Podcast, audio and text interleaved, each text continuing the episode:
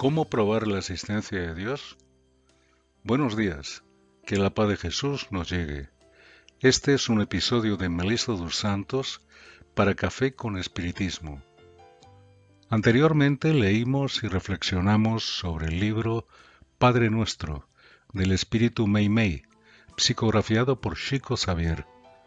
Hoy continuamos con el mismo, bajo el título Existencia de Dios, que dice había un anciano árabe, analfabeto, que oraba con tanto fervor cada noche que una vez el jefe de una caravana le llamó a su presencia y le preguntó, ¿por qué rezas con tanta fe?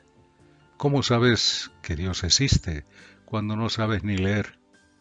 El anciano respondió, Señor, conozco la existencia de nuestro Padre por sus señales. ¿Y eso? le preguntó el jefe admirado. El humilde anciano le dijo, Cuando recibes una carta de una persona ausente, ¿cómo reconoces quién la escribió? Por la letra, contestó el jefe. El anciano volvió a preguntar, Cuando recibes una joya, ¿cómo sabes quién es su autor? Por la marca del orfebre. Cuando oyes pasos de animales alrededor de la tienda, ¿cómo sabes si fue un carnero, un caballo o un buey? Por las huellas, respondió el jefe, sorprendido. Entonces el anciano le invitó a salir de la tienda y mostrándole el cielo, donde la luna brillaba rodeada por multitud de estrellas, dijo respetuoso, Señor, esas señales de arriba no pueden ser de los hombres. En ese momento el jefe, con lágrimas en los ojos, se arrodilló en la arena y comenzó a rezar también. Esa historia llena nuestros corazones de amor y pensamos, creemos y alimentamos en nosotros la certeza de que Dios existe, que nos creó, nos ama y quiere lo mejor para nosotros. La importancia de Dios en nuestras vidas es total.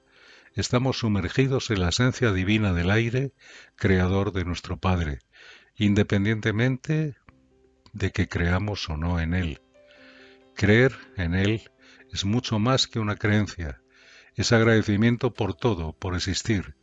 Creer en Él es entender que todo lo que somos y tenemos se lo debemos y esforzarnos para ser mejores, buscar el bien y respetar toda la creación, comprendiendo que somos una gran familia.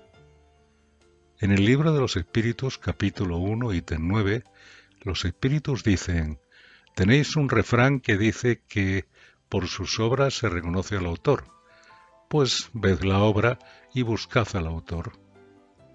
¿Cómo dudar de Dios observando la belleza de la naturaleza que nos rodea, inmersos en este planeta donde pasamos esta encarnación? ¿Cómo dudar de Él al ver el funcionamiento de esa maravillosa máquina que es el cuerpo humano y al entender que está animado por un espíritu que vive la vida inmortal? Allan Kardec dice, del poder de una inteligencia se juzga por sus obras. Al no poder ningún ser humano crear lo que la naturaleza produce, la causa primaria tiene que ser una inteligencia superior a la humana. Cuanto más progreso realice la inteligencia humana, tendrá que tener una causa mayor como causa primaria. Es esa inteligencia superior la causa primaria de todas las cosas, le llamemos como le llamemos. Reforcemos en nuestros corazones esa creencia latente y busquemos las leyes de amor, justicia y caridad de Dios. Agradezcamos al bondadoso Padre los recursos que nos proporciona para que podamos crecer espiritualmente, ese Padre que nos abraza y que tiene un amor tan grande que todavía no podemos entender, está esperando que podamos sentirle. Por eso Jesús nos dio un único mandamiento, amar a Dios sobre todas las cosas y al prójimo como a nosotros mismos. Que así sea y hasta el próximo episodio de Café con Espiritismo.